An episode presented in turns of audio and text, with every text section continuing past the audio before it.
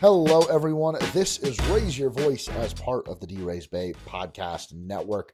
I'm your host, Brett Rutherford, and we are well and truly into the offseason. A ton of roster moves in the last week or so. And to break all of those down and more is the co host of the Who's on Worst podcast and senior writer at draysbay.com, Darby Robinson. Darby, welcome to the offseason.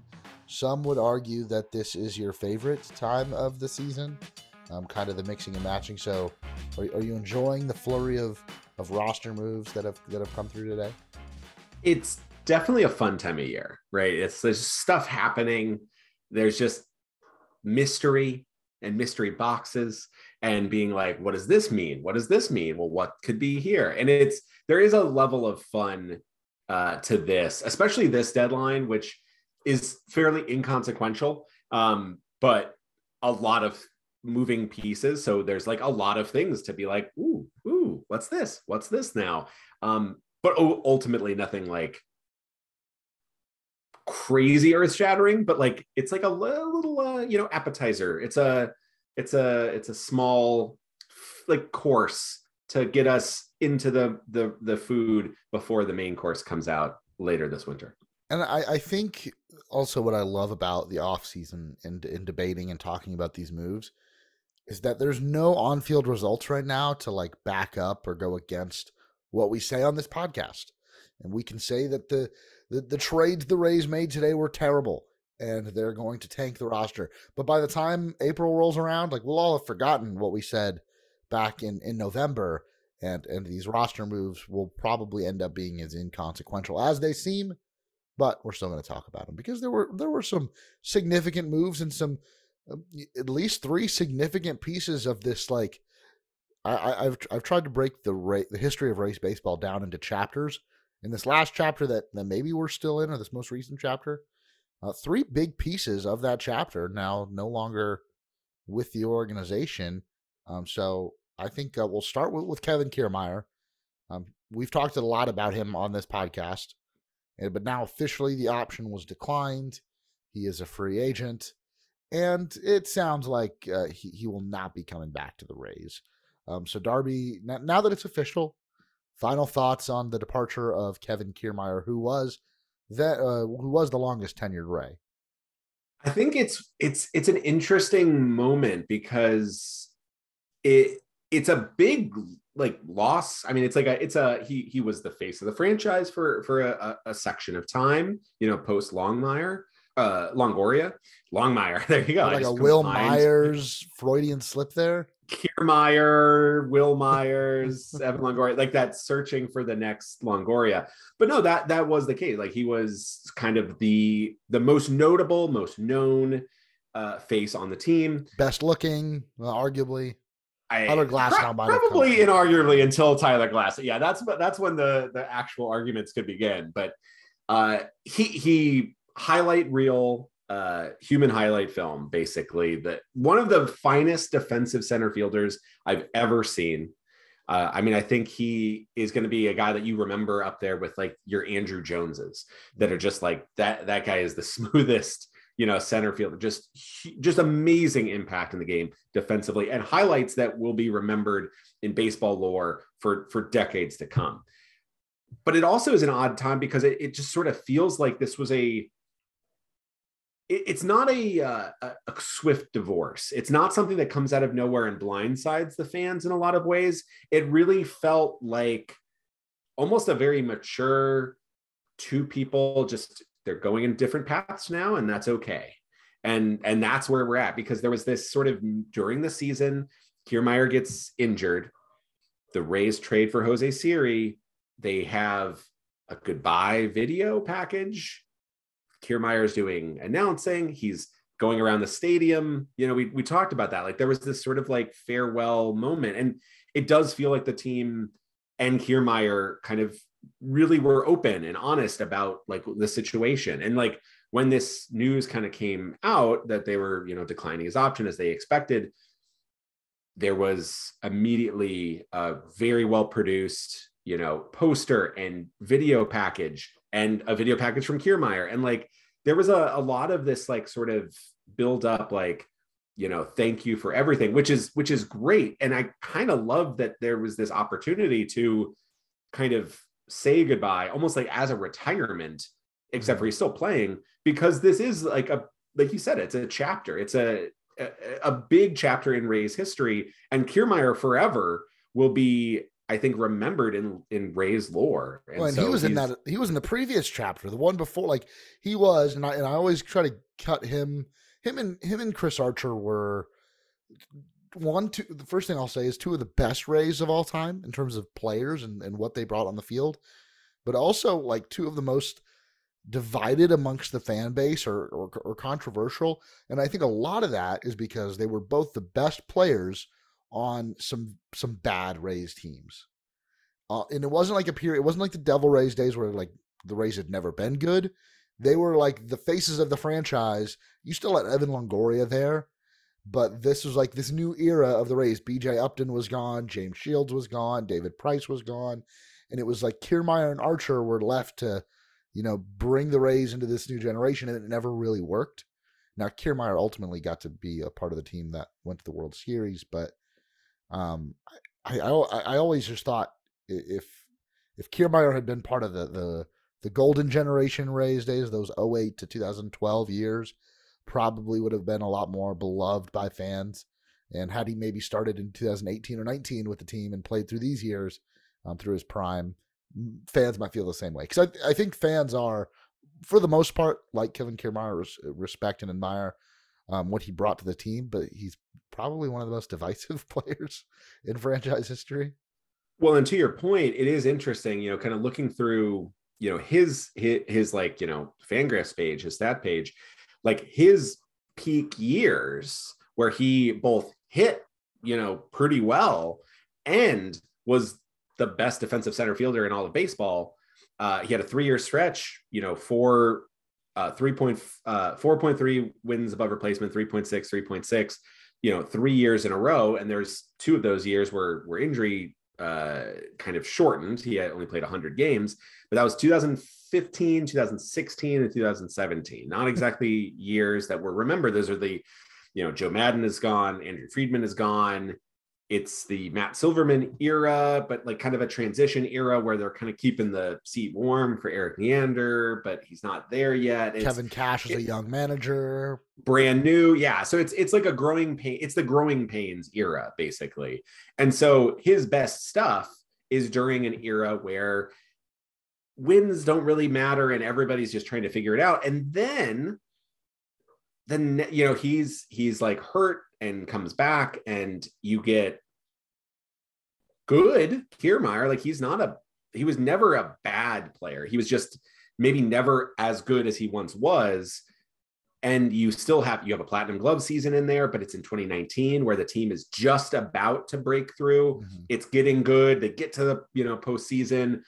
They they lose to the Astros, but you get one of the one of maybe Kiermaier's best highlights of all time as one part of the, the, the amazing relay throw to get Altuve at home.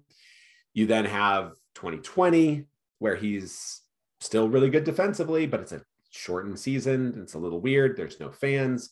And then the last two years, it's just, a home run in the World Series, though. He has a he has a home run. He has some good moments in the. I mean, there's still great moments, but it's he is the top player or near the top player on years that didn't matter and then he becomes a guy who has good moments but isn't the guy anymore during the years that they become good again. And it's and it's to no fault of his own really. It's just you know injuries his his batting never quite got back to that level as it once was. He had tons of bad luck with injuries including this year. But you know what a what an unfortunate way for his last season to go. Um but yeah, it's it's one of those things where, and I think by by comparison, where the the guy we're about to talk about next had the that had the opposite thing. He started when the Rays were just on the upswing. So, and that's that's Ji-Man Choi. Yes, and and I'm I'm glad that you brought that up because I was going to ask you, what is your most memorable Ji-Man Choi moment? Like you'll look, you, you think back ten years from now on the Ji-Man Choi on his tenure with the Rays, what's that first memory for you? Oddly enough, it's the it's the Brad Hand home run. Ah, you stole mine. Okay. Oh, it was okay. It was the Brad Hand home run. That's I mean a two out, two strike home run. I believe it was two strike. It felt like it was down to the to nothing. And Brad Hand at the time was really good. Mm-hmm. It was during the like Brad Hand has gone from like good to bad, like pretty much oscillating every year for the last like I feels like 10 years. But this was during one of the great Brad Hand years. And it was like an it was it was a ball, the game was over, and then G Man Choi hits a home run, walk off, come from behind, going from down to up to win the game. I just remember a celebration, the the like the fist pump, the mm-hmm. it, just phenomenal. Just that's that's great. A couple things happened there. He went from one just being the guy the Rays got in the Brad Miller trade to like being a, a player that, and, and he had had a you know he'd contributed before that and, and definitely did after that, but that was when I think he kind of cemented himself as part of the team. But it was also a moment that I look back on, and in my head it kind of clicked like this team is good. Like this team is is special. This core group of players, like you said, that would ultimately get back. They didn't get to the postseason in 2018. They won 90 games, um, which is when Choi hit that home run. I believe it was was it Cleveland that the Rays were chasing um, mm-hmm. throughout the month of September, and it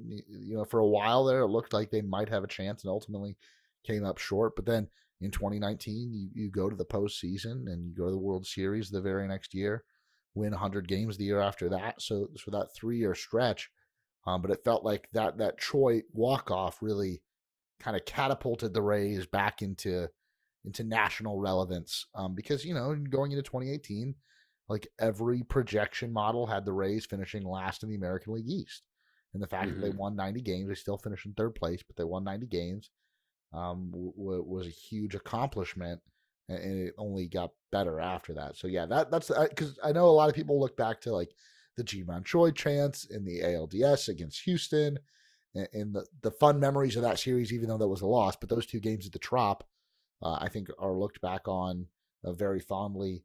Um, and, and, Choi had a lot of other great moments, but yeah, like for example, hitting a home run right-handed. Um, he's a left-handed hitter, um, but he comes off the bench. Great. And, um, he had been experimenting with switch hitting and hits a home run. Like, and it wasn't like a wall scraper. It wasn't over the little cutout um, in 162 landing. Like, it was a moonshot from the right side of the plate.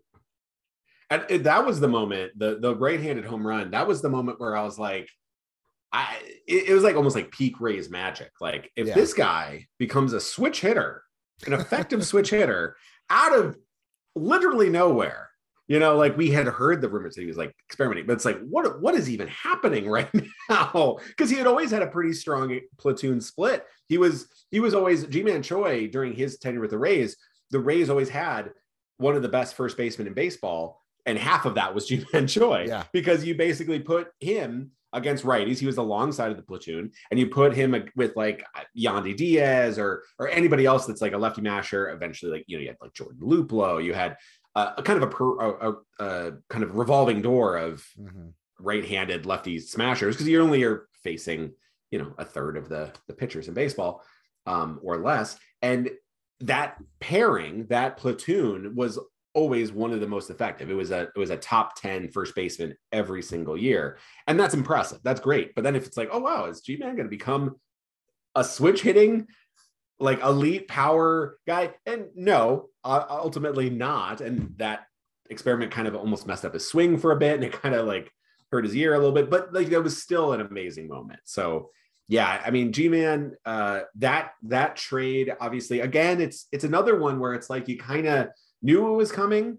Um, he he had struggled down the the stretch for the Rays, and and first base is a, it's a position that you can definitely upgrade. There's a lot of options on on the market uh, that that could be a big impact guy. You even have people in the roster that you could maybe switch over and then upgrade elsewhere. So it's not shocking to move on from that, but it's still it is still like closing a chapter. It is it is still a I think a I, I don't know I don't know if I necessarily call it a sad moment, but it's definitely like I, I think people can absolutely every right to be in their feels about this. Like this is, you know, these are these are pretty fun kind of larger than life Rays players that uh, that have played their last games with the team, and and it and it is like a little emotional.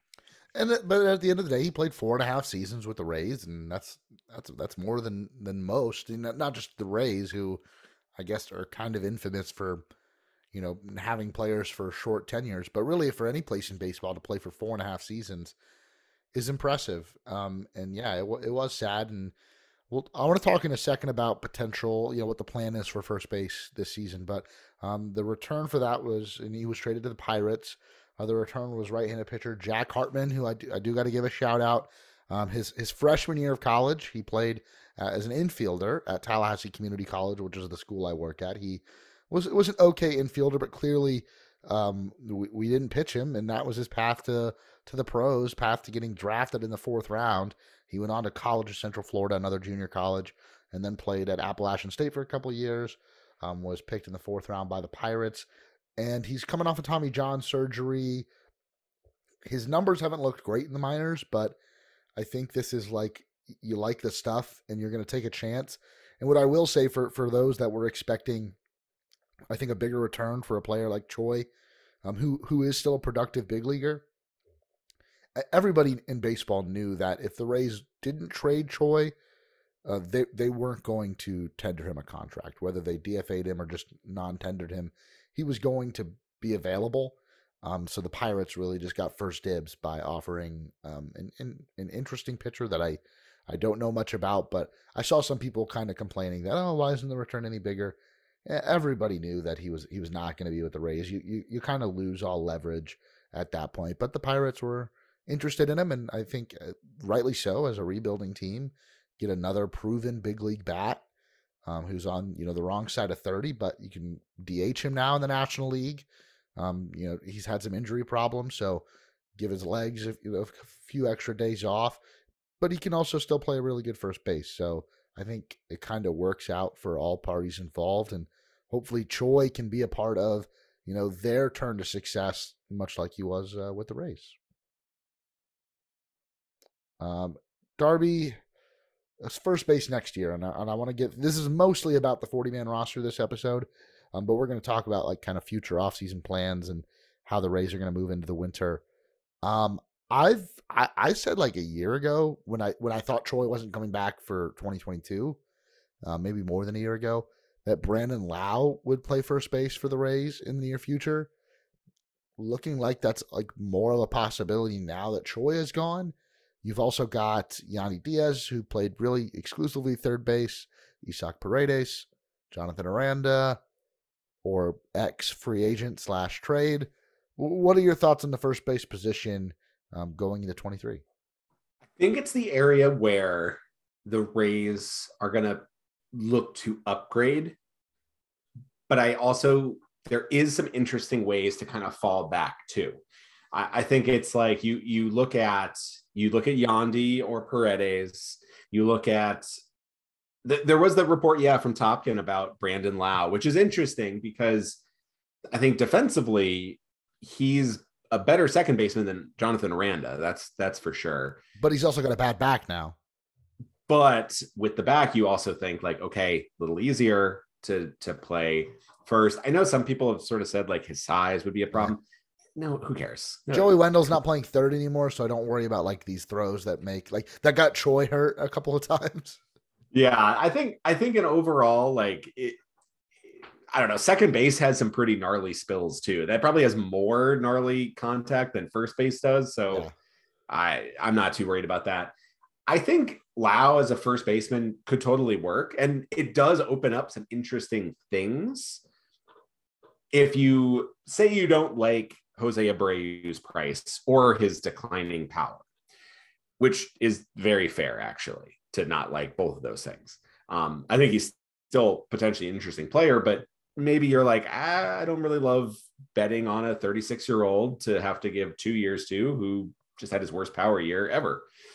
Flashbacks of Nelson Cruz, just you mm-hmm. know, ringing uh, alarm bells. So you go, okay, uh, maybe we can upgrade at second base or third base or we just move Lowe over, and now you have Paredes, you have Aranda as a platoon at second base. Maybe that works. Maybe you upgrade at DH or corner outfield, And now you're able to get Paredes at bats who needs them. Yandy Diaz, maybe you don't trade him because you value him more than the rest of the league does. And suddenly now have a little bit more of an impact on the offense. But I, I still think they're going to look at ways to upgrade at first base. You got guys like Brandon Belt. You have a Jose Abreu out there. Um, you could look to try to trade for like a Christian Walker. You could try to look to uh, sign other guys that maybe don't play first base or haven't really played first base, like Michael Brantley, and decide, hey, you've also been injured. Maybe we'll just put you at first base, even though it's a pretty solid outfielder too. Um, I think the Rays have done that before, and I wouldn't be surprised if they do that again. But I think Brandon Lowe could absolutely get some time at first base. And if the Rays see Brandon Lowe's health as a improvement at first rather than second, then I think that could be a huge bonus for that because Brandon Lowe's bat is essential to this team. It's a huge impact bat. And any way you can keep that in the lineup more, that would be worth it. But I still think first base, there's a lot of really fun options out there. I, you know, I've long loved Brandon Belt and he's still out there. And mm. maybe it's not the right spot, but it does feel like a, a guy that the Rays have been sort of circling for many, many years. But we'll see. I, I, I don't. I think the first base spot being open right now without Choi, I'm very comfortable with that, and I'm also very excited to see what happens. I, I think you go big here, and, and again, I think there are concerns about Abreu, but that is a signing that I would I would welcome. Um, I would love to have a Jose Abreu. He still hit doubles. He still he had his, one of his best walk rate years, and he also lowered his K rate. So mm-hmm. that is a big that is a big thing. Is with no power, it wasn't, oh, his bat speed is slowed down. So everything, you know, no power and higher strikeouts is really bad. That's a sign that yeah. the That's bat's gone. Cruz. That's what happened with Nelson Cruz, especially this last year with with uh Nats. But so so I will say I don't want to I don't want to disparage Jose Abreu. So continue. So I, I, think you go big, and if you don't get, you know, the you know last year they went for Freddie Freeman, right? Um, if you don't get that that big fish, then you just get you you play with what you got. You you work a, a Brandon Lowe out there, Jonathan Aranda, who um, does not look like a good defensive second baseman. Maybe he can figure it out at, at first base, like uh, like Luis Arraez did. I think they kind of moved him to first to figure out that was the best spot for him to get in the lineup. Um, uh, Paredes, Yandy Diaz, you you kind of I do think you want to get someone that you, you you're not having a different player there every night. I know the Rays like to do that in other positions, but I do think you want to have someone that becomes your not everyday first baseman, but plays a good chunk of games there. Um, but yeah, if you, I, I, wouldn't, I don't know. Brandon Belt would be interesting. I would like that. Um, but don't, uh, I mean, not that the Rays would, but don't just go and get whatever first baseman because they're they're a free agent. So I'm interested to see what happens there. Moving on, Brendan McKay former first round pick, number four overall pick in the 2017 draft out of Louisville, two way player, got up to the big leagues in the 2019 season, but since then has been uh, injured over and over and over again. Um, pretty sad, but ultimately was was placed on on waivers, cleared waivers, and then was released uh, ultimately as a as a minor league player. So, yeah, Brendan McKay, uh, can we officially call him uh, a bust at this point, Darby? I mean, sure, yeah.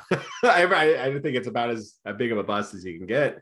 Um, it's it's one of those unfortunate things though, because it's like it's all kind of injuries. It's and you look back to his time at Louisville when he was like kind of just ridden until the, the wheels would fall off, and then college baseball pitchers. Just what a what a inhumane yeah, exactly. meat grinder of an industry. Um, it's it's really funny looking back because Brandon McKay, uh, Brendan McKay was like supposed to be like the highest like floor guy, like the guy mm-hmm. that's the least likely to bust. Like he won't be a bust. He'll definitely be at least a solid major leaguer, either as a pitcher or as a hitter.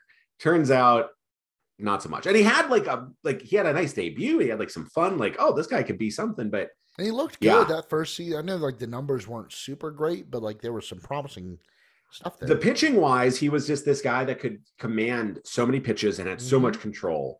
And that was huge. Like that was the advanced level thing. Like maybe the pitchability wasn't there, but the but he could just command everything. Like a perfect uh, four, uh, like backhand starter at the big league level.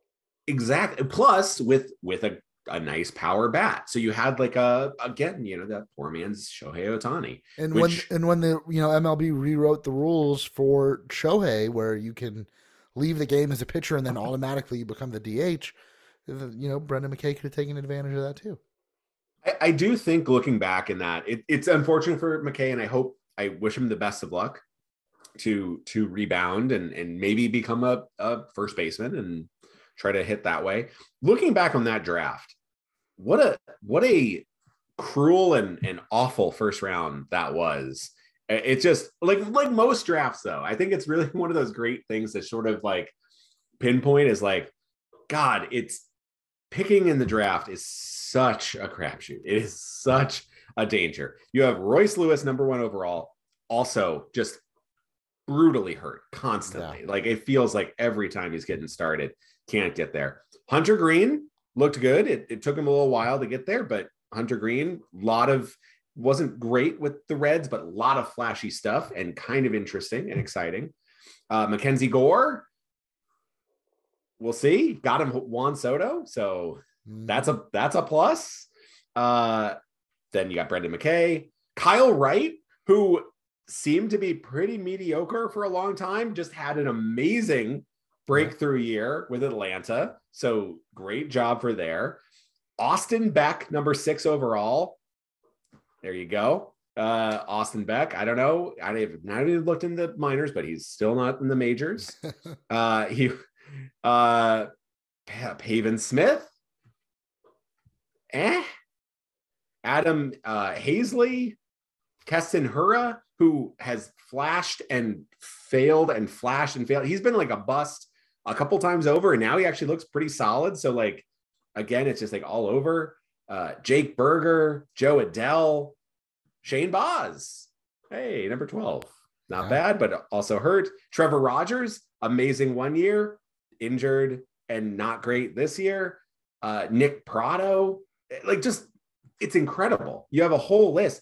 You have Evan White in there, number 17 overall, who got uh, that that big early contract um, with the Mariners, hurt and like just kind of disappeared. That's like multiple years ago. That is 17 names, and you have like three in there that you would really want right now.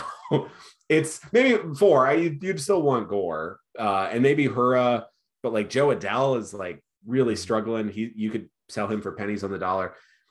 So it's one of those things where I, I, I don't I'm not you know I don't feel like awful looking back and be like, gosh, the Rays blew it in that draft. It's one of those things where it's just like that's just prospects will break your heart. That's what it is. They sure will. Um. So yeah, Brendan McKay looks like his. I mean, maybe he comes back on another deal. I don't know. Um. Eh, I'm. I'm not. I haven't worried about Brendan McKay for a couple years now, so I'm not going to worry about him uh, here as well.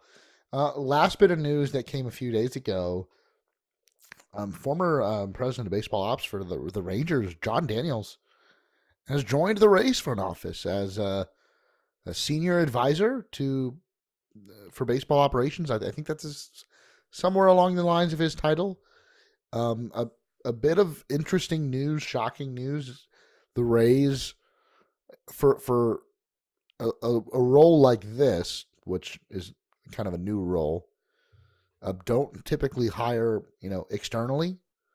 And usually you see, you know, they're, they've been in-house promotions for every job, really, unlike the coaching staff side and on the front office side. Um, but Jon Daniels in the front office, um, Darby, thoughts? I think it's a really fun and really surprising, but really interesting move. Uh, Daniels was one of the I feel like it's like he was, you know, Erik Neander before Erik Neander, mm-hmm. a very young, very talented uh, upstart GM who took over the Rangers, ran them for forever. I mean, he was he was him and like Andrew Friedman were this like new wave of like uh hotshot GMs and and he had fairly good success with the Rangers. The World Series it's, like twice. Yeah, I mean, like really successful, and and his his um being let go by the Rangers seemed very abrupt and very surprising, even though he had been with them for a long, long time. Uh, it feels like obviously a change in course was what they were going for, but um, yeah, the very, very surprising ad, but it's somebody that comes with a ton of experience. He's a really smart GM. And that's like a guy that I think overall when when you're a team like the Rays who who gets poached a lot, it's very rare to add somebody in, especially from from outside mm-hmm. of house. And I think that's very very helpful. Uh, as smart and as great as the brain trust is in in in in Tampa Bay, and as talented as so many of those front office executives are, you know the Rays are constantly promoting with from within. They're constantly getting poached from without, and and adding somebody in that gives a different perspective, or at least is offering a, a new idea that's not in this that has not been from somebody that has spent their entire career with the Rays, has been kind of with them at every step of the way. I think that is incredibly helpful. Just diversity of opinions, diversity of minds is just really helpful in every form, in every world, in the corporate world, in, in business, in in baseball, in sports. It's not just having everybody that's basically maybe had a bit of a bubble of what they're thinking. And maybe Jon Daniels has a similar idea, but it's then coming, it's maybe confirming, like, okay, that's not crazy. Because this guy is coming from outside with a ton of his own experience and is able to weigh in on on a lot of these decisions. I think one of the pitfalls of of sustained success, and, the Rays have been building something under Erik Neander for a few years now, and, and they've made the postseason for four straight years. Is you, you fall into groupthink, right? You, you like you mentioned, Darby. They've had a lot of people just promoted internally, and just how refreshing it can be, and how effective it can be to just get a new perspective. And yeah. listening to Daniels, he was on Neil Solondz podcast, uh, the This Week in Rays Baseball podcast, and uh, it kind of sounded like he maybe had like a mentor mentee relationship with Neander as he was coming up, um, you know, in the baseball world and taking over the Rays when um, Friedman left, and then a few years later, you know, becomes the the, the GM, and I, I think it's it's a cool opportunity. I don't know what his role is going to be. I mean, like his day to day role. He he said he's going to stay in Texas. Um, I, I I wouldn't look too much into this hiring, other than I think it's it's cool that there's there's someone new in the building or not in the building on the on, on in the building through Zoom. Zoom, yeah, exactly. Well, in, in the modern world, I feel like you can you can be connected. Like you don't necessarily need. There might be a Microsoft Teams to, organization. I don't know. Uh yeah, maybe we'll see. They, they have good uh, crowdsourcing, less less hacks, I guess. Um, I think the one other thing there is that Jon Daniels also has built is a very long career in baseball. Uh, mm-hmm a lot of connections. So you might have access to different relationships that you don't have, or a different way of looking at that relationship. You know, er-, Erik Neander has a good working relationship with a bunch of different GMs. We know certain teams that like they connect with a lot. There's a lot of guys that used to be with the Rays that are elsewhere that you know that there's a good connection there. Jon Daniels, maybe there's a different avenue with a different team that he can help with or a different agent you know, he has worked with Scott Boras a lot more successfully than the Rays have. Maybe there's something there. In all honesty, though, I think it's just one of those great, it, it, just another smart guy in the room, uh, or at least in the virtual room. And it's not too dissimilar. I, I think JT mentioned this uh, in our Slack, but it, it's kind of it also reminds me of the similar way, and it reminded him of, of basically when Alex Anthopoulos joined the Dodgers in between his sojourn from the Blue Jays yeah. to the Braves. And it's unsure if Jon Daniels is looking to get back into running a baseball team uh, anytime soon, or maybe if he he did sound like an on the podcast with Neil, which I, I could not uh, stress enough. You should definitely go download. It's a great it, Daniels a really good listen, and Neil always asks the best questions. Like he asked every question I wanted to know, so it was great. Every time I was thinking, like, ah, you, you know what, I I'd really like him to if he could tell me like what, and then Neil would ask it. So it's always great. Um, but I, I, feel like Daniels even was talking about, you know, he has a wife, he has a couple of kids, and you know, being a GM, it's a most of the year job and it's yeah. a most of the day job, and so it's you miss a lot of family time. And so it might be an opportunity for he him to help the Rays in any way that he can. Uh, you know, they don't necessarily need to have another high level executive, but he can maybe help be a sounding board. He can, he said he's going to be there at the winter meetings. Like again, his network, his connections, some his some of his ideas, great to have it uh, you know, in the room, so to speak. And then he can kind of wait it out, spend time with the family more and maybe if the right job comes around, he doesn't have to be picky. He can choose who he wants to work for and uh, and decide to get back into the swing of things. Yeah, definitely. I'm, uh, I'm, I'm, I'm excited. It was, it was definitely some, some interesting news. So we're gonna take a quick break, and on the other side, start to break down some of the roster moves that took place today. So we'll be right back. And we're back on Raise Your Voice, going over some of the moves the Rays needed to make to trim down their 40 man roster in order to add some of the Rule 5 eligible prospects. We'll, we'll talk about some of those players in a little bit, but wanted to start by talking about the trades to, to make that room on the 40 man roster. Uh, the first one we kind of caught wind of today was Miles Mastrobuoni going to the Chicago Cubs. Mastrobuoni, kind of a you know an infielder that stuck around in the minors for a bit, got his cup of coffee uh, with the Rays this year, and is now with the Cubs. that that's all I got on that, Darby. I mean, these trades, I feel like we just need to like kind of go through because I I'm not going to provide great intel. I can I can regurgitate what I've also read from people, but like, yeah, a lot of these these are shuffling. Uh, yeah. These are these are nice shuffling.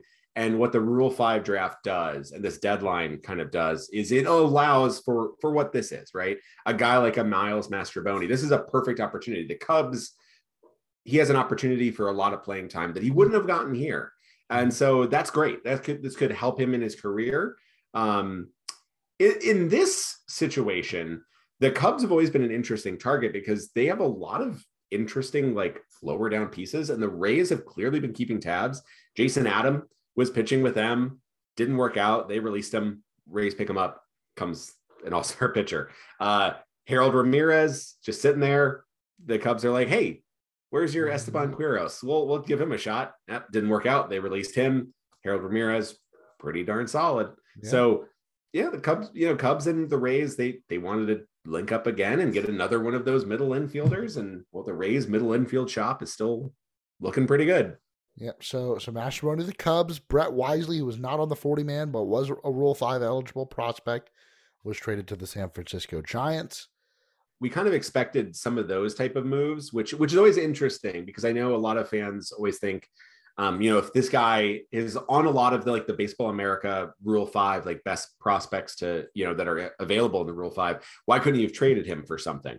Mm-hmm. The two reasons for that why you wouldn't one, uh, it is very difficult to lose a guy in the Rule Five because once they're taken, they have to stick the entire year, so there's a good chance he comes back. Two, you maybe don't there's not going to be a lot of trade value there because mm-hmm. teams could also get him for free later on. But in this situation, there are teams that are going to want to either jump the line uh, to to select a guy that they really like. So like Brett Wisely, the Rays aren't going to add him and have a long term plan for him. He's probably going to get taken, or more than likely going to get taken. They, you know, the Rays know the industry value uh, they know what people like are interested in and maybe what aren't. And teams inside the industry, they they kind of have a good sense of like this guy has a very good chance of getting taken. The the Giants, they are they do not have as much talent as the Rays do right now. And so they have a room on their 40 man that they can add him and not risk exposing him. And that's an opportunity not only to add Brett Wisely, but not have to uh, expose him to the 40 man or for the Rule 5 draft and not have to play him in the major leagues right away and risk the whole year long thing. It's now kind of circumventing the year long uh, in the in the major leagues, which can be hard for the development. So that's that's one interesting thing with the teams that did trade for Rule 5 eligible players around the league that had an open 40 man spot to be able to add them to them because just for whatever reason they they have an opening they want to add them and they don't want to have to do the whole song and dance of one year. and there's another guy that was Rule Five eligible that was moved in another deal. get to that in just a second. Um, Bligh Madris designated for assignment. Um, never appeared for the Rays. Was was picked up off waivers from Pittsburgh. I think is like a, oh maybe we'll need an extra bat this year. Let's get a guy just to fill our roster. He um, did do well with Durham, so yeah. good for the postseason. So yeah, they brought in a ring. ringer. he, won a ring. You know, he helped them win. Uh, Javy Guerra, interesting pitcher. I think um, probably eh, maybe not the most shocking, but one that made you, know, it, it was definitely not out of the realm of possibility that he was going to be DFA'd. Um, but one they go, oh, okay, I, I might have kept him, but you need to make the space. Understood. The Rays had a very options. good 40 man roster. So he he was out of options. And yeah. that's the big thing. With a pitcher out of options, the Rays had a very the Rays still have a very tight bullpen of guys that either don't have options or are too good and their options don't matter. Like you're not uh, Pete Fairbanks still has an option. Are we really going to drop him down there? No, of course not. so, you know, Jason Adam, I think, still has an option. These are not guys that you option. The other guys like Shawn Armstrong, uh, Garrett Cleavinger, like there's guys without options that you can't move and you can't do mm-hmm. a, a shuttle with. So Javy Guerra is one of those. And yeah, I, I, I like the pitcher. He's a converted shortstop. So still very very raw but the the the fastball the two seam fastball sinker is so live really has a lot of potential and he, and he grew a lot with the rays so I, I think whoever whoever decides to pick him up i think they got a pretty that's an interesting guy out there that somebody should absolutely take that's your potential of like a, a, this year's Jason Adam. You know, there's a lot of guys that are in the potential and most will not make it and maybe none will, but that's a guy that I think somebody should absolutely pick up and and potentially could be a, a really good high leverage arm for somebody. Yeah, and the, the, last player that was designated for assignment, Ryan Yarbrough, um, who was um, what I thought at first when when Kevin Kiermaier his option was declined and we are trying to figure out who the longest tenured Ray was. Now, my first thought was Tyler Glasnow, but I was like, no, there was a couple players that started the year on the 2018 roster, and my mind immediately went to Ryan Yarbrough and Yonny Chirinos. Yarbrough pitched in a game for the first time a day before Chirinos, but actually I forgot about Andrew Kittredge, who pitched for the team in 2017. And although he became a free agent, he never signed anywhere else and never pitched in the big leagues for anyone else. He didn't have a beard then, so it doesn't count. That was a yeah. different. he also wasn't good. Yeah, it's because he didn't have a beard yet. It's the yeah. beard is the source of all of his power. That's that, that's all star Andrew Kittredge. Uh, so Rainforest uh, Cafe uh, aficionado Andrew Kittredge. Yes. Um, but, but, but after Kittredge, Yarbrough was um, the longest tenured Ray, or second longest tenured Ray after Kiermaier was off the team. Um, but uh, Yarbrough, I think, doesn't get enough credit for again his place in this chapter of Rays baseball. You look at um, all the credit that we give to like Ryan Stanek, right, and Sergio Romo for being the openers that season in 2018. Maybe not enough credit to the, the, the bulk guy, right? Or the headliner, as I like to say. Guys like Ryan Yarbrough who are filling in those innings. Um, you had a game where him and Stanek almost combined for a, a perfect game. Perfect game, yeah. Um, Ryan Yarbrough, who has thrown the only complete game in the last, I don't know, like six plus years for the franchise. Um, and just all around, like a, a good big league pitcher that I think we've seen the, the end of those good days, maybe, but for for a few years was a very good pitcher. He he gets the like Andy Sonnanstine award for like the yeah. the the guy that just there's not a lot of love for the fourth slash fifth starter who's solid, who will give you innings, who was league who average. And that's a good. That's league average is the good. ode to the league average starting pitcher because there's a lot that are not. The four There's five ERA. Yeah, career with the Rays, uh, 4.33 ERA, 4.15 FIP. But like to give you 500, almost 600 innings of better than league average. Those are better than league average numbers right there. That's a lot of innings. That's a lot of uh, depth. And honestly, yeah, Yarbrough it's one of those things where again these are these are all moves that are testament to the Rays quality and depth. Mm-hmm. Ryan Yarbrough is better than a lot of pitchers that I saw pitch last year in starting rotations. Mm-hmm. But for the Rays, he was not good enough to crack this top five this year. And going into next year, he is not one of the six guys that I would want really in my first six. He's probably seventh, maybe eighth. Like he's he's right there, but that's only on the Rays. There's plenty of teams. If I'm the Cardinals, I look at him as a fifth starter. There's teams that had absolute disaster classes as their fifth starters or fourth starters for that instance. Ryan Yarbrough could absolutely be uh, a really, really solid uh, impact for a lot of teams out there. Yeah. Yeah. Um, I'm, I'm a little sad. I'm a local guy out of Lakeland, right? Like it's. He, he's oh. a guy so so you met you so you caught this this was this was interesting because uh, honestly it's also like kind of a, uh, a little bit you know conspiracy board or whatever but like you know you, we always look at topkin tweets Marc Topkin tweets and be like what does he really mean what is he actually hearing and what is he tweeting yeah. that's just and and he did mention in this in his tweet with like ryan yarbrough being being dfa'd here is that uh you know faces outright waivers if there's no trade found uh, and then he that means he could be free to sign with any team, even the hashtag Rays, mm-hmm. which is true, but also a little interesting to state it. So maybe you said like, is there a handshake agreement behind the scenes of like, if nobody, if if there's no offers out there that you like, come back on a minor league deal. We'll make it so that it's like here, here's the offer that will be here for you that you can come back as a minor league deal. You'll be one of the first people we call up when there's an injury because there's always injuries and you always need more pitching depth. Maybe I don't know. That's that's like one of those conspiracy theories I could believe. I could believe that. Yeah. Um. So yes, Ryan Yarbrough. We hardly knew you. Um.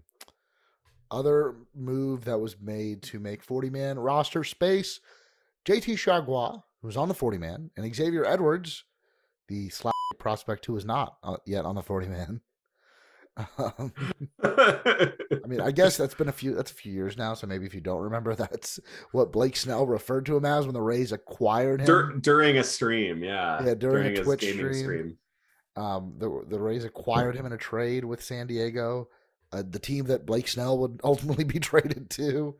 Um, uh, that was the the the Renfroe fam Hunter Hunter trade. Renfroe, yeah. Yeah. Um, and uh, so they they were shipped off to Miami, and the Rays acquired in that deal right-handed pitcher Santiago Suarez. He's 17 years old, made 11 starts in the Dominican Summer League this year, and uh, another right-handed pitcher Marcus Johnson, who was a fourth-round pick out of Duke this year, pitched a little bit in the Complex League and a little bit in A ball. Any, I mean, Darby, looks like you've done a little bit of research on these guys. So so Suarez is actually, I mean, there's a bunch of people. This is the guy that like actually a lot of people sort of mentioned around being like, that's a really interesting pickup. Somebody, uh, I forget the name, I'm blanking on it now, but a writer for Baseball America was saying basically that was a good pickup. And I was he was just about to profile him as like a potential interesting guy. Another another um, guy I follow, uh, Will Shug Stats or at Will Shug Stats, who's a Mariners fan, but you know one of the many feeling like twitter is just filled with uh, amongst other things a bunch of like 17 to 20 year old people that are like amazingly advanced in data. Whether it's in polling or in baseball stats it's like incredible. I am feel so old and so jealous. But uh, will is a really good follow and he sort of talked about how he had the ninth fastest fastball for any 17 year old uh, in the minor leagues and just has a very interesting outlier type fastball uh, in terms of um, release point and kind of just creating that flat plane, which the Rays, you've probably heard it here a lot too, and elsewhere. The Rays love a very flat plane fastball. It just it comes out and looks weird, hard to pick up. Um, Jason Adam has that. It, it's one of those little like quirks that they really look for or try to get people to get to with their releases. So uh, Suarez, only 17, very, very young guy. Um, really interesting. So that's that is one of those. I, I don't know much about Marcus Johnson, but that is the he he's except for he's six six, which you know the Rays love their tall pitchers. Uh, Kyle Snyder just wants all of the giants, but uh, but but um but yeah, uh, Santiago Suarez. That's like a name. It's going to be you have to be waiting for a while, but he's one that is not just kind of organizational filler or a guy that's not going to be on the Rule Five for a while and just go whatever. We'll see what we got that one might might have been a target. And I know the Rays and the Marlins have hooked up quite a bit, so I think they're probably pretty familiar with a lot of a lot of those guys. Yeah. Um interesting trade Xavier Edwards, uh, a guy that was still a pretty well regarded prospect in the Rays system. Um, but ultimately, again, another testament as to you know you're not breaking through with Wander Franco at short. Maybe you come up and you play some second base, but you you still got Vidal Bruján who still remains on the team. A guy that, like, going into the offseason, I thought maybe there'd be a trade for him by now, and probably not a DFA candidate, but he is out of options. So that would that would make things interesting, and he might be a guy that doesn't make it through the season without being DFA'd. That's yet to be seen. Um, a couple of other guys that I thought would get DFA or moved on from. Um, but Xavier Edwards is what it is, and you, maybe that was what it took to get JT Chargois off the roster and trade him to get the guys you wanted. Maybe they asked for Edwards. There's no path to the big leagues for Edwards. Maybe you didn't value him as that highly either, and you make the deal. It's it's again, it, we say it, it's a testament to the depth. It's just a testament to the depth. Like you know, Edwards is is a real prospect, absolutely, and and Chargois is a real pitcher, but he's another pitcher that's out of options. And I think that's just, you know, relievers that are not elite, that are out of options is one of the it's a uh, it's hard to keep them on the roster. It is hard to keep them on the roster. Without I guess before we go to break, because we'll talk about Greg Jones again after the break, would you have kept Edwards and rostered him over Greg Jones? I Jones has a bit higher ceiling to me. There's hmm. like a bit more power there. I mean, we're talking about almost no power for either of these guys. I feel like he's uh, ways away from that ceiling.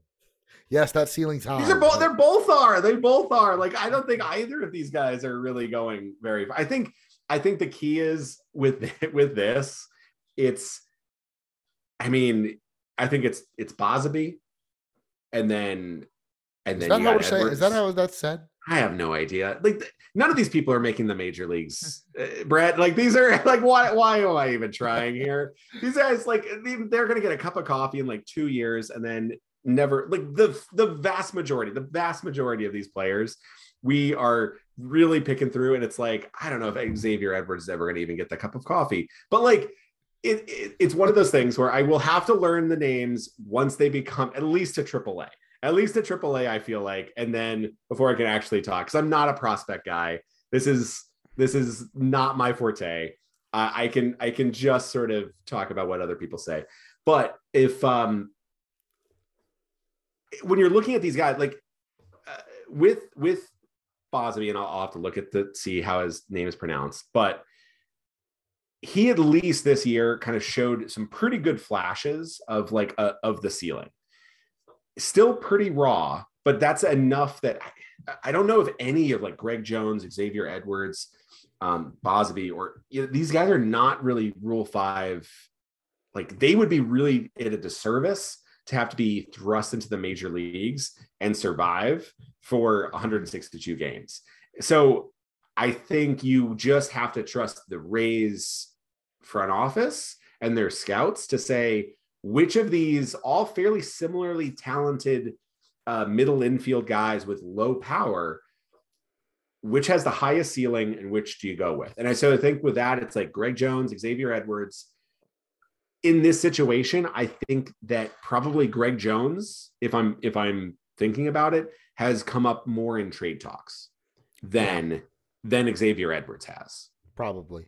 Or the trade talks with xavier edwards were really focused on uh, Suarez, and so you're basically like we're we're almost at the finish line there. The Greg Jones talks we've tried to include, and people are interested in enough interested in enough that you don't want to let him be available for free, and you want to keep him on the roster so that you can trade him maybe in two months within a in a larger package. Like, I don't think anybody wants Greg Jones. I'm sorry. I don't know. I mean, I think that's it. If nobody wants him, you leave him up for the rule five. And you don't and you just you keep, I don't know, Guerra for another day or something like that. Like I think you you you get rid of Ryan Yarbrough in the DFA at this point because you yeah. either have a handshake agreement or you realize like give him an, the best opportunity to to hook up with another club because he's earned that.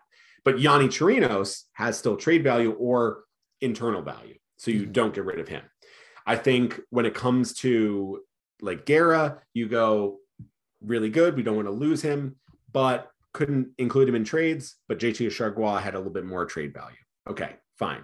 I, I think these are all like on the fringes moves where if there was value to be had, you would trade him. If there's not, then you just want the roster spot instead. I think with Greg Jones, I think he must have come up in some offers and if not, you can just you can just cut him. Like you can just cut him when you trade for somebody that you like better.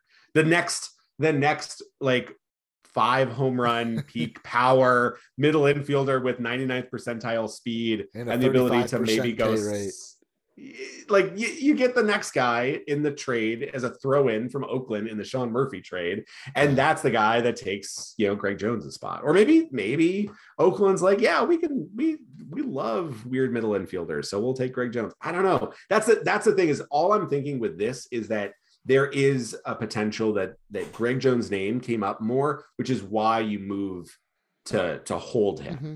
Yeah, well, I mean, Darby, I think you kind of hinted at the larger point there, and we talked a lot about Greg Jones. There were four other players added to the 40 man roster and some interesting names that were left off. So we'll take one more quick break, and on the other side, we'll wrap this up and uh, we'll raise our voices a little bit. And we're back on Raise Your Voice. We mentioned Greg Jones in the last segment. He was one of the five players added to the 40 man roster. The other four were Taj Bradley, Curtis Mead, the the two kind of no doubts. They're they're probably in terms of being closest to big league ready, like the two top prospects in the Rays system right now. Curtis Mead, just an amazing hitter, probably going to be a corner infielder. Uh, Taj Bradley, then you know the next great Rays pitching prospect, and hopefully the next great Rays pitcher. Uh, the the other two, Colby White, a relief pitcher um, out of Mississippi State, um, who looked to be like potentially have a big league impact as early as last year. Uh, underwent Tommy John surgery. He won't pitch at least for most of the season, probably not the entire season. Still needed to add him once the season starts. You can put him on the 60 day IL. So, um, he, uh, which I don't know, would, would he avoid having to use an option then this season? Not sure how that works. Yeah, me yeah. neither. Me neither. Uh, and the last Might, one was Osleivis Basabe. I don't Basabe. know. I don't know. We we're kind of going back and forth on how to pronounce that, but does baseball does baseball reference? Let me let me do it because I don't I I don't want to be right insulting to uh, who's actually a pretty good. I mean, he is a really good prospect. So let's you continue and let me I'll find his okay I'll find his um so anyways uh that those were the players added um like I said Bradley and Mead guys that could have an impact as early as this season. Um, I know Mead dealing with some injuries towards the end of last year might need some time to before you know the race determine he's big league ready. There would also need to be kind of room for him. I don't know if there's room for him on an active roster that includes Yandy Diaz and Isaac Paredes. Um, but you know, injuries happen, trades happen. Harold Ramirez is also on that active roster. Who knows what the roster is going to look like come opening day? And uh, we'll see what Curtis Mead's impact is. Taj Bradley, however, I think we we probably will see next year at some point, whether it is a spot start or two, or whether or not moves happen, trades are made, injuries happen, and he is forced into into the rotation. Um, both really exciting prospects, and were definitely must adds because they both would have been the first picks in the Rule Five draft, I think, if not. Yeah, uh, yeah. of course, yeah. I, I, I do have it. Uh, I think you were you were the closest. You were right. So it's Osleivis Basabe. Basabe. Okay. According to the uh, Charleston River Dogs uh, gotcha. official guide. So um, Osleivis Basabe. Uh, I'm going to start remembering the name because he's going to break out next year and it's yeah, going to be the course. new hotness, of course. Yeah. Um. So, so he was uh he was added, and I think a, a guy that's like he's a, he's a prospect worth keeping at this point. Like there's enough value there to say like okay we'd like to have him for a little bit longer to wait and see how he develops somebody would have absolutely taken him and then like had to just just done a year of barely of kind of lost development just to hold him on the roster like some yeah. some team some bad team would have had him and just like had a basically a roster spot where he just like kind of defensive replacement uh, just to keep him on the roster and then have him for next year. He was one of the key pieces back in the the uh, Nate Lowe or Nathaniel Lowe uh, trade. Um, the other one did not get added. Uh, Heriberto Hernandez, who is a really gifted hitter without any position. He has no defensive position. Um, he catcher slash first baseman is what he's listed at, but I don't. I pretty he's pretty much a DH. Um, so possibly could be a guy that somebody takes, but seems unlikely. Seems unlikely. So um, yeah, I think I think with uh, Basabe, he's he is. I think when you look at the pile of middle infielders, he is clearly the best of them and the highest ceiling of them. And so you absolutely have to keep him at least for one more year because this is like your this is the the chance where he can join the AAA and then is he does he sink does he sink does he swim? Let's see what happens and have him be on the roster. And then he's maybe a trade guy or maybe he's a guy that like oh we can't trade him. He is really clicking now. Yeah um a, an interesting prospect and just another one of these infielders that the rays just seem to have an endless supply of you mentioned Heriberto Hernandez. I think the more interesting side of this is is the players who weren't added. Some guys that um, had a chance. Heriberto Hernandez, probably the biggest one. Blake Hunt, Another one, the Rays left him off last year, and everybody was sure that he would have been taken had there been a Rule 5 draft. There was not. And then he proceeded to have a pretty terrible year in the minors last year. Any chance a guy like Blake Hunt, who was looking at the Blake Snell trade and the four pieces you got back in that, you had, you know, Luis Patino, who's had an up and down development since he got with the Rays, Francisco Mejia, who's been a really solid second catcher on the roster. Cole Wilcox, who you know had Tommy John surgery, but I think it's still a promising um, pitching prospect and mm-hmm. friend of the pod. Um, and uh, then Blake Hunt, who was kind of like this, maybe the most interesting piece, the guy that the Rays really wanted, maybe the catcher of the future. Um, but now, I mean, I don't know where he stands as a prospect in their eyes, but clearly not good enough to be added to the 40 man roster yet. The the the the thing there is that I, I think this is a guy that you risk the mm-hmm. um, being taken because catching is the takes the longest to develop. It is a really hard and demanding position. And Blake Hunt is a very talented defensive catcher. The bat will take time. He I don't think he will be taken. Uh, I, I, actually don't. I think he's lower on the list for a lot of teams. I hope he doesn't get taken, and I think that's also hope. I hope that for his sake because we have seen catchers get taken in the Rule Five, and it's really hard because that jump is way too big and it takes longer than a lot of other prospects. So I think for his own development, it, I think it would be better to stick with the Rays organization. Um, we'll see. But I think that's the type of gamble where you don't want to add him to your 40 man because he's not going to be ready next year um, or this year. He may not be ready next year. And so now you have to have him for two years. The Rays 40 man is far too too talented to to be able to hold mm-hmm. that. So you risk it, and uh, and there's uh, unlikely that he would be taken, but you never know. Yeah, I'm hit 245 with a 315 on base last year at Double A had an 81 WRC plus. Um, didn't strike out. I mean, 23.2% strikeout rate. Maybe that balloons up to once he gets to the big leagues, you know, in that 25 to 30 range for a catcher. But I don't know. Who cares? Um, 7% walk rate. Um, I, I, I mean, I still haven't heard like any terrible things about his defense. Like if that goes off, then obviously he's useless. But mm-hmm. not as a person, just as a big league baseball player. um, yes, yes but yeah, I mean, I do think it's it wasn't worth adding him yet. You know, he's getting no. his age 24 season. And you know, maybe I don't know where he'll start this year. Maybe he gets that start to AAA. I guess it kind of depends on what minor league deals are given out, how the roster looks like going into spring training. Um, but if, if, he starts in Double A, gets a chance to kind of bounce back after a rough year, or if he gets to Triple A, it's really like a prove yourself year. It's definitely like his make it or break it year as a prospect. Like, not to say he needs to hmm. make the big league roster this year because he really doesn't have a chance to. Um, the Rays have you know, three good catchers on their 40 man roster right now, or two good ones plus Rene Pinto, who is, you know, I, am not freaking out if he has to play in a game. Um, and the pot- potential more advanced as a prospect too. I mean, yeah, yeah. yeah. I mean, so. well, more advanced to like where the Rays added him last year around this time to the 40 man roster. Yep. That was yep. the big shocker that they they had this faith in Rene Pinto, and um, while I don't expect him to be, you know, the starting catcher very often, um, if when he gets added to the roster, when somebody gets you know dinged up and needs to go on the IL, I'm pretty confident you know that he's going to do a job. Um, so, so, Blake Hunt kind of like a, a make or break year for him in terms of his development, I think. Um, and and uh, yeah, I don't think anyone takes him. Um, Cameron Misner, another one interesting. The Rays got him in the the Joey Wendle trade. He's been a, I think, kind of a fan favorite prospect for like certain t- Rays Twitter circles. But like, he's got a lot of power.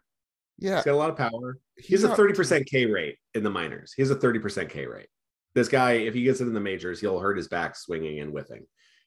Like 162 games with a 30% K rate in double A, going to the major leagues for 106. No, I, I don't think he's going to be taken. If he does, again, it's another one where it's like probably will hurt his development. Yeah, no, I agree anybody that was left out, like it's it's worth a risk. It's worth the risk again. Who is going to get taken that the Rays didn't put on? That's I think that's the question here. I think there's like one to three guys that I think could. Te- uh, Jose Lopez is injured, so you could take him and then just stash him on your 60 day, which which would count. That would count for the full year um, of service time, so that would work. Uh, an interesting pitcher. So I, I, would not be surprised if somebody took him. Um, Ronnie Simone, is that how you pronounce his last name? Yeah. Mm-hmm, mm-hmm. Had a had a really exciting end of the year in the AFL, but like again, this is another light hitting middle infielder who's never played above double A. Like who's taking never played above. okay, uh, honestly, it there's whoever who is a reliever or a pitcher that could be a solid reliever because that's who gets taken in like the Rule Five draft. Like that's my uh that's my like like thing is that in the Rule Five draft, the guys that like succeed are like relievers. They're not um, they're not like position players. It's really difficult to be a position player. The limit, the the like actual, if you really think about Rule Five guys, there's so few, and so like uh, like Ronnie Simone, is he really going to be taken? And I mean, you can again, you can stash a guy. You could it's 26 man roster. You could just have him be the 26th guy. Yeah, but like, eh, maybe so, it's it's worth the risk, right? It's another guy that I'm like, there there is nobody on this list. Like I would, I hope the that Cameron uh, Misner or Meisner uh, and Blake Hunt don't get selected. I, I, hope they stick around with the team. I, I hope Ron, Ronnie uh, Simone sticks with the team. But like, I don't, I'm not going to be upset about any of these players being taken. What about uh, Trevor Brigden? I do not know who that is. Legitimately. I I had a feel, pretty good I'm, stint I'm sorry last year. I'm sorry to this man, but I do not know. uh, I don't know who this man is. uh, no, I yeah, that he honestly that is the type of guy, right? A, a reliever in AAA who did pretty well. There you go. That's a Rule Five guy. All right, the Minnesota Twins, I think, are going to take Trevor Brigden. I think that's a a Minnesota Twins pitcher, like if I've ever seen one. it does feel like a Minnesota Twins pitcher. Yeah. Okay. Cool. I like that. Uh, um, him. Uh, Doxakis, uh, John Doxakis. So maybe? far away. He's so far away. It's so raw. Like these are and guys that are like what single and double A. He wasn't that good last year. I know he had like he was really good in high A, and like he had he's had some good stints. He had a five six eight ERA in Double A over eighty two innings and struck out like less than twenty percent of batters. Like uh, he walked like twelve percent of bat. Like you want him it's to worth pitch the the risk. leagues? It's- it- like I think there's like a ceiling there, but like I, the development, like I so that's the so that's the thing, right? I'm gonna I'm gonna skip to my raise your voice right. now. okay, go for I'm it. gonna I'm gonna do it because we're we're near the end of the show because this are. is this all of these names. It's just it's getting me it's getting me to my raise. The Rule Five draft is one of the most interesting nothing burgers in all of baseball. Th- th- This is a thing that we talk about a lot. We we get hyped up about on Twitter. We get crazy about like this guy's available and this guy's available and oh my god they didn't protect this guy and they didn't trade this person and oh my god what if the Rays lose like all of these people? What if the Rays lose? It doesn't matter. This doesn't. This is the most inconsequential thing. Now the Rule Five draft. There's two things about it. It is really important for some players who get blocked because there's a lot of talent on some teams that are just crowded out. Uh, there's really interesting middle infield talent on the Rays that just have no hope of making to the major leagues because there's so many guys to hop over. And so it is really crowded. But all this Rule 5 draft this year being the the most like potentially stacked Rule 5 draft ever, all that tells me is that we are going to be in a great time and great place for MLB expansion. Once the Oakland A's and the Tampa Bay Rays have their stadium situations figured out, then two new teams are needed because there's a lot of talent and it needs to be spread around. If there are 10 people that could be selected in a Rule 5 draft, you have too much talent and you need two more teams because that is far, far, far too many. The Rule 5 draft is for just giving some guys that are near the major leagues that should have a chance, but they're just too crowded out a chance. It is not for whatever that is that some fans think it's for. It's it's just it's too packed, right? So okay, a couple years ago, the Rays, the last time the Rule 5 draft occurred, there's the major league portion, and there's the minor league portion. The Rays altogether had seven selections, one in the major league portion and six in the minor league portion. Can you name three of those names I don't right now? I don't even remember. I don't even remember who the the the big. I mean, if I, you tell me, I'll remember, but I don't remember off the top of my head who the big leaguer that was, or the guy that was taken to the, big league portion. The Miami Marlins took this player. Mm, nope, still don't know. It was Paul Campbell. Oh, don't know how he did. How could I forget Paul? I don't know how he did. It doesn't matter. Uh, the other the the other six names: uh, Amador Arias, a second baseman. Don't look him up. It doesn't matter. Uh, Matt Krook. Hey, one of the pieces of the Longoria trade. Um, Nicholas Padilla. Uh, Johan. Jhonleider Salinas. I think he was like in the Geyer trade, maybe. Uh, Roy, Roymer Bolivia, Bo- Bolivar, Justin Marsden. I, I Who did pull up- cares? Who cares about any of these people? Like they, like the baseball is so packed with people, and this is moving around. And honestly, it's good for these players. Like I'm glad they get an opportunity. But like Ryan Thompson was a minor league Rule Five pick. Uh, Mm, for the Rays. One of one of the better ones of that group, right? That is the level that you should be like, yes, we nailed it. And you the Rays did nail it because Ryan Thompson was from the Houston Astros organization. They are packed with great talent. The Rays were like, we like that guy too. We took him and he's been exceptional. That is like the 99th percentile outcome for a Rule 5 pick. There are Garrett Whitlock was a great pick for the the the Red Sox.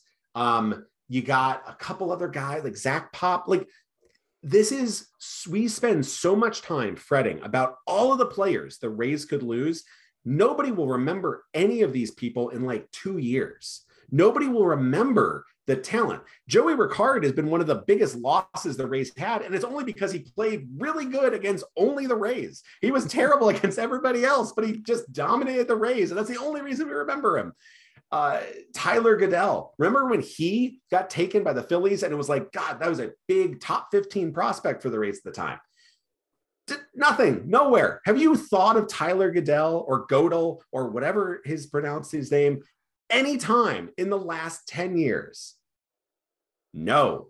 If you said yes, you're a damn liar or you're insane or you're Tyler Goodell and you can tell me how you pronounce your name. Uh, the, the the rule 5 draft is really interesting it's good for certain players it can be disastrous for others who get selected and their development is absolutely rushed and ruined but overall all it is is shuffling some parts so do not fret, Rays fans. Do not get too excited or too low. If you are a good team, you should not have any room to select in the Rule 5 draft. You should have already added your players. And if you're a good team, you should have people being taken in the Rule 5 draft. That means you have so much talent that you have extra talent. And then not all of that extra talent will even be taken and they'll be available for you later on the Rays should always have like five names that you're like, wow, these guys can all be taken in the Rule 5 draft. Maybe two of them will, and neither will ever amount to anything. And, and the Rays, like, I mean, they know which of their, pro- like, obviously, you can't predict which prospects are going to have great major league careers. That just kind of happens but like they're not going to just leave a guy unprotected that they really like. the the the most impactful one in like history or not history that that's Johan uh, Santana yeah. probably. You have Josh Hamilton mm-hmm, in the mm-hmm. Rays history is the biggest one. But there's a fairly large asterisk of yeah. severe drug abuse. Like that is a person whose life had to be turned around and then unfortunately eventually relapsed again. But like that was how many first round picks with tons of talent mm. have thrown it away due to hard narcotics abuse that then become available in the Rule 5. I'm not looking at the list and seeing any of those guys available. That is a completely once in a blue moon lifetime circumstance that is way beyond anything that happens year in and year out. We are talking about prospects who are solid, fine, but n- not spectacular. And I don't know, like like Akil Baddoo was a recent uh, Rule Five success. He has been solid, but that's a solid league best. average. That's a league average outfielder. Eh, and maybe. this last year, he was best. actually below league average. Yeah. like that's like that's not that is the level of like my God, we lost. If Cameron Misner uh, becomes Akil Baddoo, that is like the worst case scenario, I guess, for the Rays front office. But and the like, Rays aren't trying to get the Akil Baddoos of the world. And that's the thing, right? This this this deadline, this 40 man roster deadline, was basically a bunch of moving parts. And they did trade away a lot of major league ready assets for non major league ready assets. But the thing is, you do not want a 40 man roster filled with league average replacement level major league talent. And that's not to say that any of the players they traded away can't become more than that.